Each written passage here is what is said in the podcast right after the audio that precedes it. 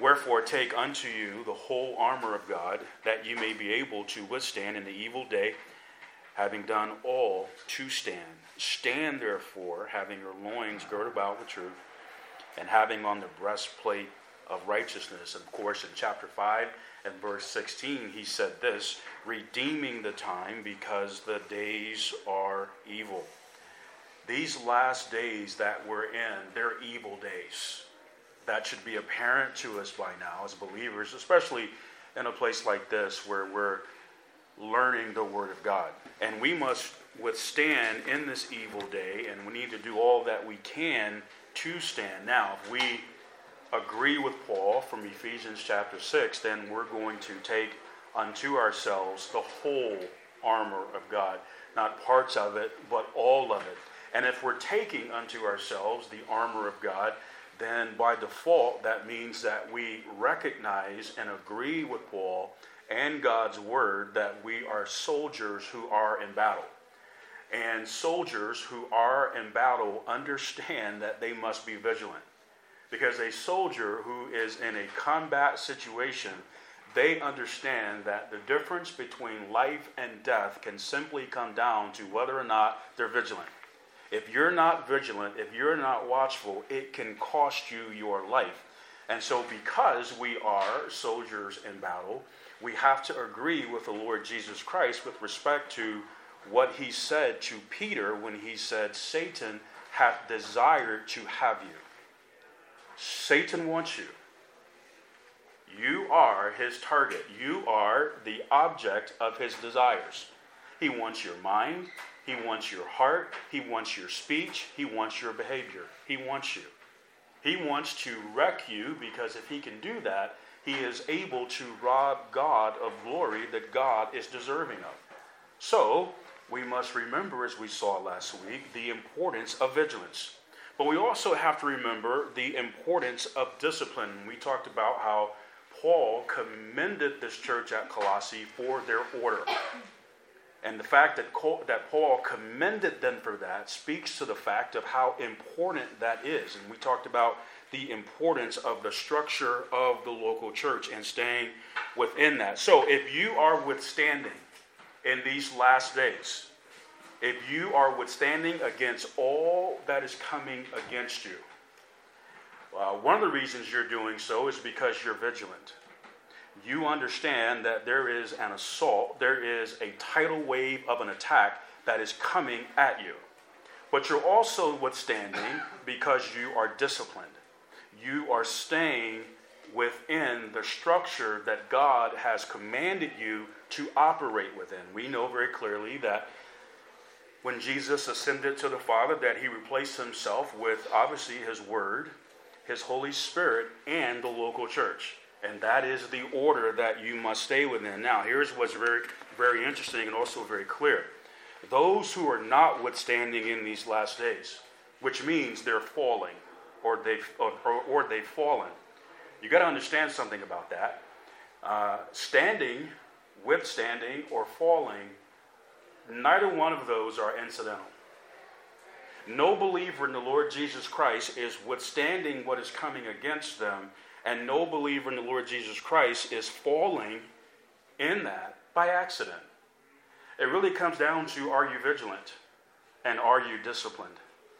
That is going to determine whether or not you're standing or falling, in addition to what we see in the rest of what Paul says in verses 6 and 7 here in Colossians chapter 2. In verse 6, he says, As ye have therefore received Christ Jesus the Lord, so walk ye in him, colon, rooted and built up in him, and established in the faith as ye have been taught, abounding therein with thanksgiving. Now, typically, when we read Colossians chapter 2 and verse 6, our typical takeaway there is well, how did we receive the Lord?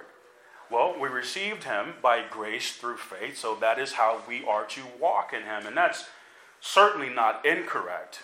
As a matter of fact, the reason that Paul uses the word therefore in verse 6 is because of what he said in verse 5.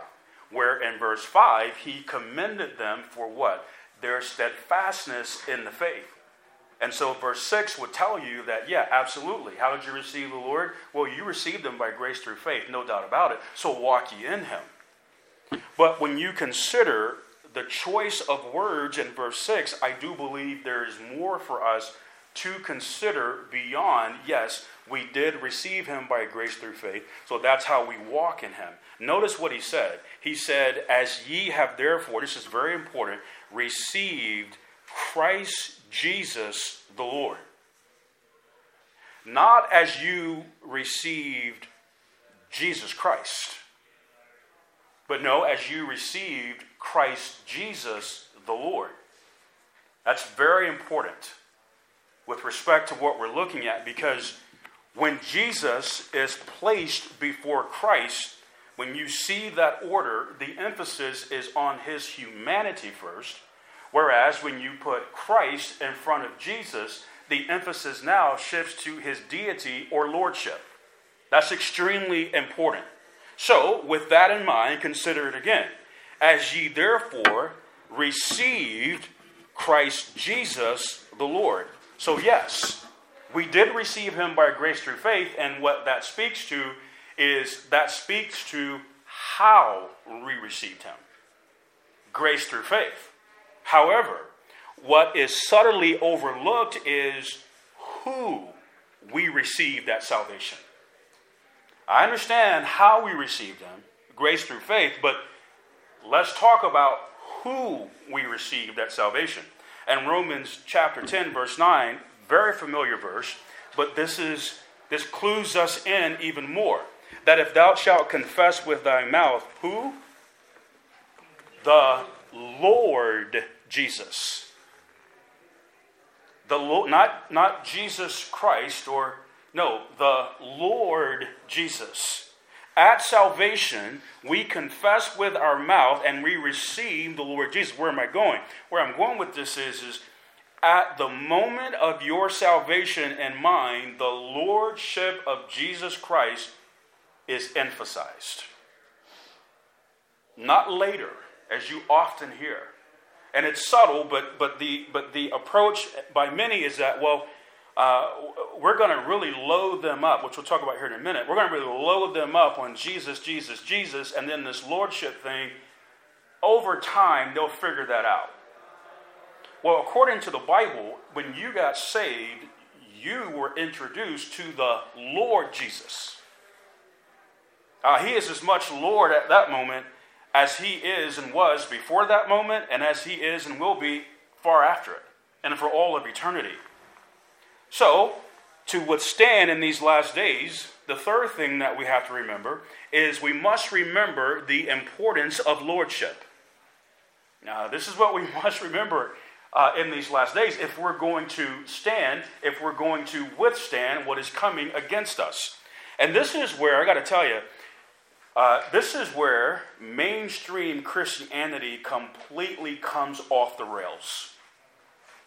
This is where it comes off the rails with all of its fads and pragmatism and all of that. This is where it misses the mark. Here's where we're going. Because mainstream Christianity is, listen, is infatuated with only a third of the person of Christ. With only a third. While biblically, he is the Lord Jesus Christ uh, mainstream Christianity preoccupies itself and is only interested chiefly in Jesus, not the Lord Jesus Christ, but Jesus. You see, it's much easier to draw a crowd and build a crowd by emphasizing the loving Jesus uh, this is a man who loved you so much and loves you so much. And man, he went to the cross and he died in your place and he suffered your death and he took on all that was that really had your name on it. And he desires to have a relationship with you and, and he wants to take you to heaven for all of eternity. And isn't that so great? Oh, well, who wouldn't want that? Who wouldn't want that kind of love and attention and care but when you start talking about Christ Jesus the Lord, well, that's a different conversation, isn't it? That's a different conversation than just Jesus the one who loves you so much. And please don't misunderstand me. By no means and in no way am I throwing shade on the person of Jesus, God forbid. But in that crucial salvation verse of Romans 10 9, it was anything but incidental that the Apostle Paul told you that at salvation you confess the Lord Jesus in that order. Because the Jesus who came at the first coming died to raise from the dead, listen, as the King of kings and Lord of lords. And that is how he will come back at the second coming. He will come back as the King of kings and Lord of lords. So instead of emphasizing the lordship of Christ today, the emphasis is on so much of friendship with Christ. And brothers and sisters, listen, man, praise the Lord that, that we can count or consider ourselves as friends of God or, or friends of Christ. But we must be so very careful that in that consideration, when you're thinking about our relationship between us and our Lord, you got to remember it's not a relationship of equals. That's so very, very important, right? So I, I, could say, well, you know, Mark's my friend, and Chris is my friend, and Jared's my friend, and David's my friend, and that David's my friend, and we can go around the room. Uh, it's not that kind of relationship. Right? When you think about, so if David and I are hanging out and we want to go grab lunch after church, well, uh, we can have a discussion about where, and we're equal in that regard, where he wants to go to Mexican and I want Chinese. Well, okay, no, no, no big deal. Uh, but that's not our relationship with Christ, where everybody has an equal voice. Uh, please understand that. Uh, there's a song that you're probably familiar with, and it's called uh, I Am a Friend of God. Many of you have heard. I think we've actually sang it here a few times, and nothing wrong with the song. I, I, I get the gist of it, but we have to be so very careful. We have to be so very careful in that we make sure that our view of friendship with Christ is consistent with his view of friendship. Here's how he positioned it in John 15 14. Jesus said and says, Ye are my friends if. I circle that word if Ye do whatsoever I command you. Uh, don't miss that. Uh, don't miss that. Uh, that's lordship right there. That said, to withstand in the last days, we must be preoccupied with walking obediently in Christ. That's how we walk in Him. That's who we received. We received Christ Jesus the Lord. He's Lord, He's the Lord. And so, as followers of His, we must walk obediently. Now, to take the guesswork out of this, Paul gave us intel on what that looks like. Before looking at that, though, I want just to remind you in this chapter, Paul used the word in about 23 times. I in. It's huge. He talked about in love, in whom, in Christ, and, and on and on and on and on. And at a high level, when you're talking about that word in Colossians chapter 2, you're talking about our position. It's our position in Christ. Simply put, that's what it refers to. We can walk in Christ Jesus the Lord because positionally we are in Christ Jesus the Lord. That's our position. So, another way that we say that is we talk about the difference between our standing and our state. Okay, our standing or our position is that we are in Christ. Now, our state is our walk. Are we walking in Christ, therefore? Okay? And what Paul is getting at is our walk should be consistent with our position. That is always the issue when you're talking about the sanctification of the believer. In other words, your walk reflects who you are and where you are in Christ. Those two should agree. Right? It's not enough to say, well, yeah, my, my standing is I'm in Christ, but my walk looks nothing like that. That, that those should not disagree. So we walk obediently in him because that's who we are in Christ. That's how we walk. So Paul said in verse 7 rooted and built up in him and established in the faith as ye have been taught, abounding therein with thanksgiving. So, walking in Him means that we are rooted in Him. If we're going to walk in Christ, we have to be rooted in Christ. And that is that part of a plant that is attached to the ground. And from the ground, it draws everything that it needs to survive. Right? And for us, Christ is that. Christ is our ground or he's our foundation. Paul said it this way in 1 Corinthians 3, verse 11 For other foundation can no man lay that is laid, which is Jesus Christ. That's our foundation. And again, that verse in Colossians chapter 1 and verse 23 is so critical because Paul laid the groundwork there for what he's saying here. Remember what he said? If ye continue in the faith, how? Grounded and settled. Grounded and settled. Rooted. When you are grounded, settled, rooted in Christ, guess what? You're not moving away from Him and you're not moving away from the hope of the gospel, are you? You can't.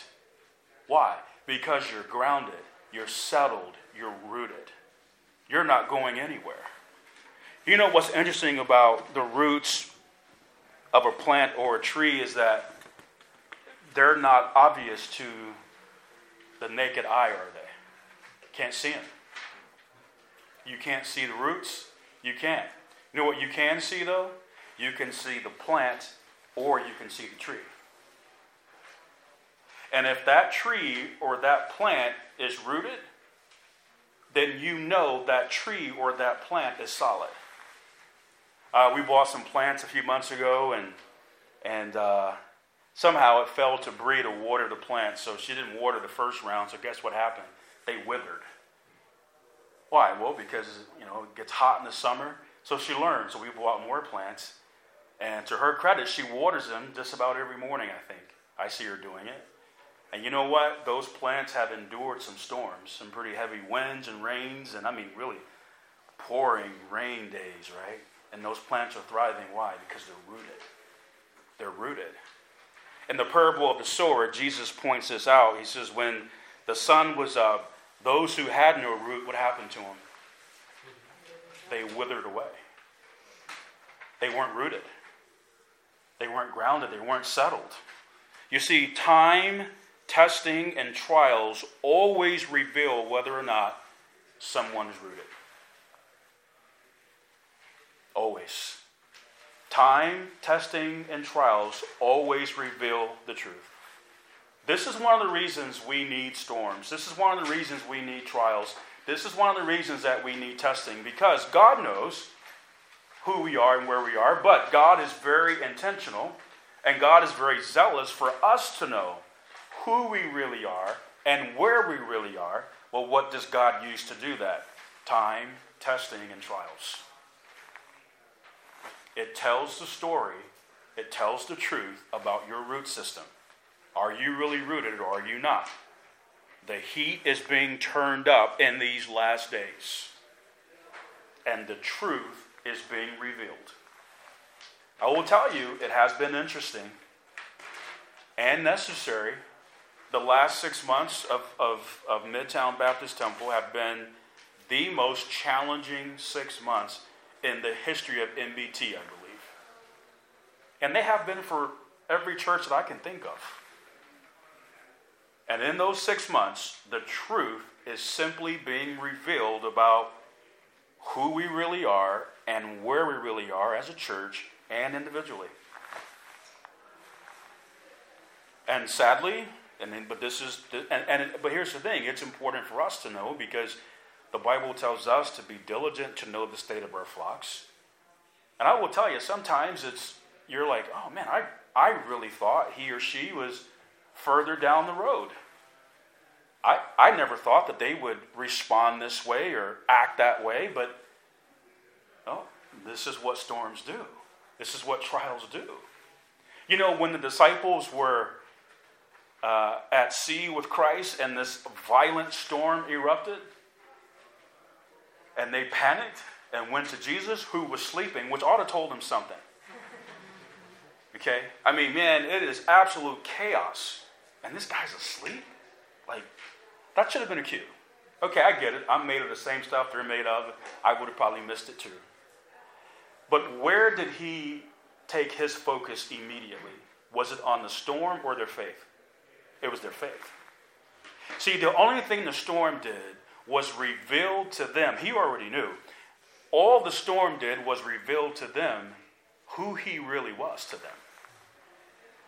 And what that moment showed was, Lord, we believe this storm that we see is greater than you. Which is why they needed the storm. Because if that's where you are in your faith, Christ is going to be very faithful to point that out because you need to know that.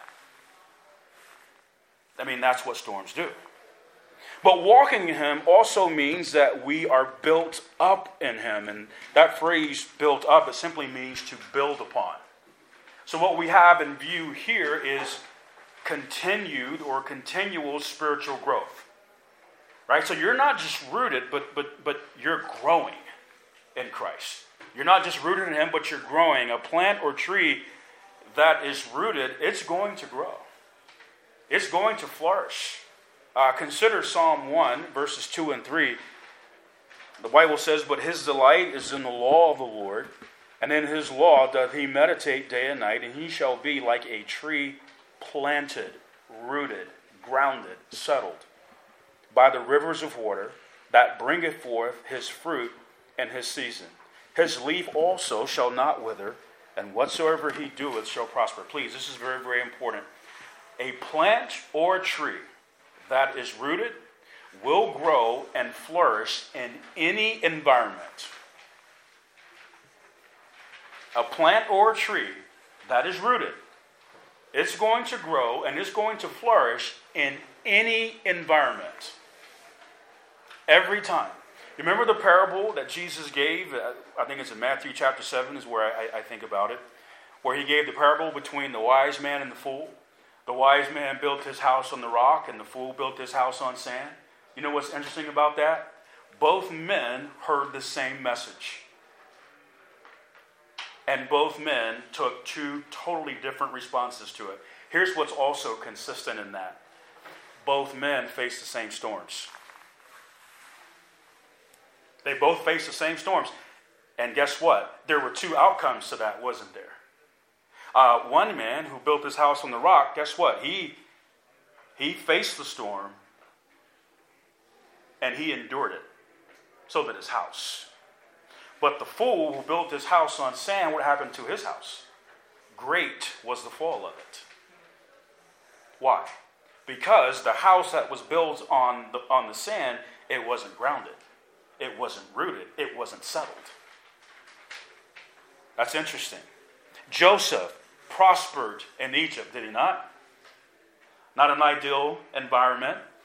Not only did he prosper in Egypt, he also prospered in the dungeon. Not an ideal place to prosper or grow or flourish. Paul prospered as a prisoner. You think, well, how do you prosper? How do you grow as a prisoner? It, it has nothing to do with location. It has nothing to do with scenarios, has nothing to do with circumstances. It has everything to do with are you rooted and are you being built up? If you are, then you will flourish in any environment. That's how this works. Uh, some are blaming the pandemic or other issues for their stagnant and struggling states. The problem with that is, is they're not being honest with themselves because they are stagnant and struggling because, listen, they're not rooted and growing. It has nothing to do with the pandemic at all. The only thing that the pandemic reveals is whether or not you were rooted and were you growing. That's all the pandemic does. The pandemic has no effect whatsoever on who you are and where you are in Christ and what you were doing before it hit. All the pandemic has done is just reveal the truth about who you are, where you are in Christ, what you think of Him, and what you think of His Word. That's all it's done. And that will be the case with storms and trials every time. And Paul goes on to say, and stablished in the faith as ye have been taught. As ye have been taught. And here we have here, this is another example where there's a subtle uh, undermining of God's word. And so uh, many view the word establish as an archaic, expired, old King James word. So they just replace it with established because, well, it's close enough. And this is what Paul really meant to say, except the problem is when you track the usage of those words scripturally, you realize that no, it wasn't an accident, and that word was chosen exactly. Because stablish, it's, it points to our position, us, or us holding firm in our position in our faith, right? In terms of who we are in Christ and what we have and the, the, the doctrines of our faith. When you see the word establish, E in front of it, it talks to or speaks to our practical response to our establishment. In other words, it's the same thing we said earlier. Stablish refers to our standing, establish refers to our state. That's how you can look at that. Okay, this is who I am in Christ, so I need to be stablished in my position. Established says, okay, I need to walk in response to that. So I am established in what I'm established in. That's it. So it, it's, it's not an error. Paul wanted them and us to be established in the faith, listen, as we have been taught. So, I beg you, I beg you, please Please, please, please, pretty please, as we say, hear this. There are no new doctrines of the faith waiting to be discovered. Please. Shall I say it again? There are no new doctrines of the faith waiting to be discovered. Can we learn new things? Yes. If we're rooted and growing, we are going to be learning new things. But learning new things and discovering new doctrines are two completely different trains of thought. Paul said it this way to both Timothy and Titus, 2 Timothy 1:13, "Hold fast the form of sound words which thou hast heard of me." To Titus regarding the qualifications for the bishop or the pastor, the elder, holding fast the faithful word as he hath been taught. Paul's point was elders simply need to teach what they've been taught. It's that simple. Uh, can I tell you that? I mean, that's. Uh, I mean, I'm not bringing you anything new, that's for sure. I mean, maybe a, a, different take or different insight, but in terms of the foundation of what we're teaching, whether it be Sam or whoever, uh, we're just teaching you what we've been taught which I believe we can trace back to the Apostle Paul in terms of doctrine for the church. And but hey, I get it. If, if, if you get to the place where you think that you can't jive with that or that's not right or whatever, then I would beg you, please find the church where they're teaching it the way you believe it should be taught. I mean, I, I this is one of those things that I've never understood. Maybe you could give me some insight, but I've never understood this. Like, I've never understood why believers, and believers do this, they will find themselves in a church where they are, they seem to be very unhappy. They don't agree with just about anything the church teaches or does. And they are convinced that this church isn't teaching. Okay, hey, man, I get that. This is a free country. We, we don't have a, a monopoly on anybody. Why don't you go to the church that you think is teaching it the way you think it should be taught and throw yourself in there 100%. But don't stay here and fight and kick and scream because you don't agree. Why would you do that? You know, I've, I've talked to people. It's, it's what I do. And I remember telling one person, I said, listen, here's what you got to understand. Uh, as long as you're here, under this leadership, we're never going to speak in tongues. I'm never, Sam is never going to stand before you and give you some new revelation we got from God in a dream last night. And all of a sudden, that weighs as much as the written word of God. It carries the same weight, the same authority. That's not going to happen here. So I get it. That, that's, a, that's a big deal for you. I can name five or six churches that would love to have you. I think you should go. Because every conversation I have with you, it's about tongues, it's about dreams, it's about healing, it's about the sign gifts. Every conversation I have with you is about that. And every conversation that comes back to me that you're having with others, it's that. So clearly, that's a big deal for you.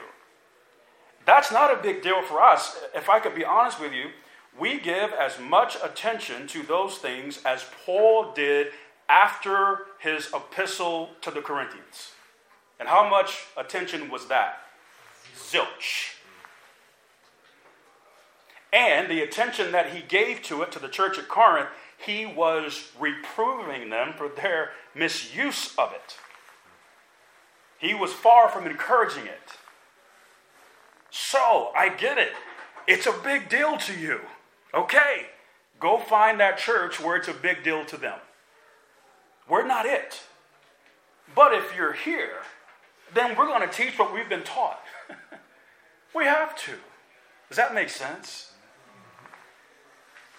But as some age in the faith, they cannot restrain from discovering some new doctrine that all the believers in the history of Christianity, in the history of the church, were just not smart enough to glean. But they got it. Man, they, they've got some new insight, some new doctrine, some new doctrinal trick. And by the way, if you really love God and if you really believe the Bible, you'll believe this too. And if you don't believe it, well, then, man, you can't, you're not serious about the Lord. Guys, that's exactly what was happening at Colossae. That's Gnosticism. Hey, we are the select few who have been brilliant and smart enough to glean this higher level knowledge. And if you really want to walk with God, you'll listen to us and believe this too. Oh, no. Keep it simple by being steadfast and established in the faith as ye have been taught. And Paul told us to do so with thanksgiving. Look at verse 7 abounding therein with thanksgiving. Now, that statement, in light of everything that he has said up until this point, we are tempted to treat it lightly. Oh, it's just a nice little thing that he's saying just to wrap up this point because this verse ends in a period before we get to verse 8 and really get to the good stuff. Uh, you should know better. And one of the clues that Paul was not thinking that way is notice the word that he used. How are we to be thankful? We are to be abounding therein with thanksgiving. This is anything but a transitional, insignificant statement. What's his point? Let me ask you this. If you were financially wealthy, I mean loaded financially, millions and millions and millions and millions of dollars, do you think you'd be thankful? Do you think you'd be abounding with thanksgiving? I think you would. And many of you are like, yeah, I would love to try. All right whatever it's worth, um, I knew a very, very wealthy man once who made this statement. He said, The only people who know that money can't make you happy are those who have it. So, whatever that's worth, you take that with you. I'm not saying that it's sin to be wealthy, though. Understand that too. Okay? We would all say yes. In chapter 1, what did Paul tell us? Paul told us that the riches, riches of his glory are where? In Christ. And where are we? In Christ. In chapter 2, he told us that all the treasures of wisdom and knowledge are hid in Christ. Where's our life? Our life is hid with God. Where? In Christ, chapter 3. So when you consider who we are And what we have in Jesus Christ, it ought to provoke you, it should provoke me to abound therein with thanksgiving. You're rich. Do you know what you have in Christ?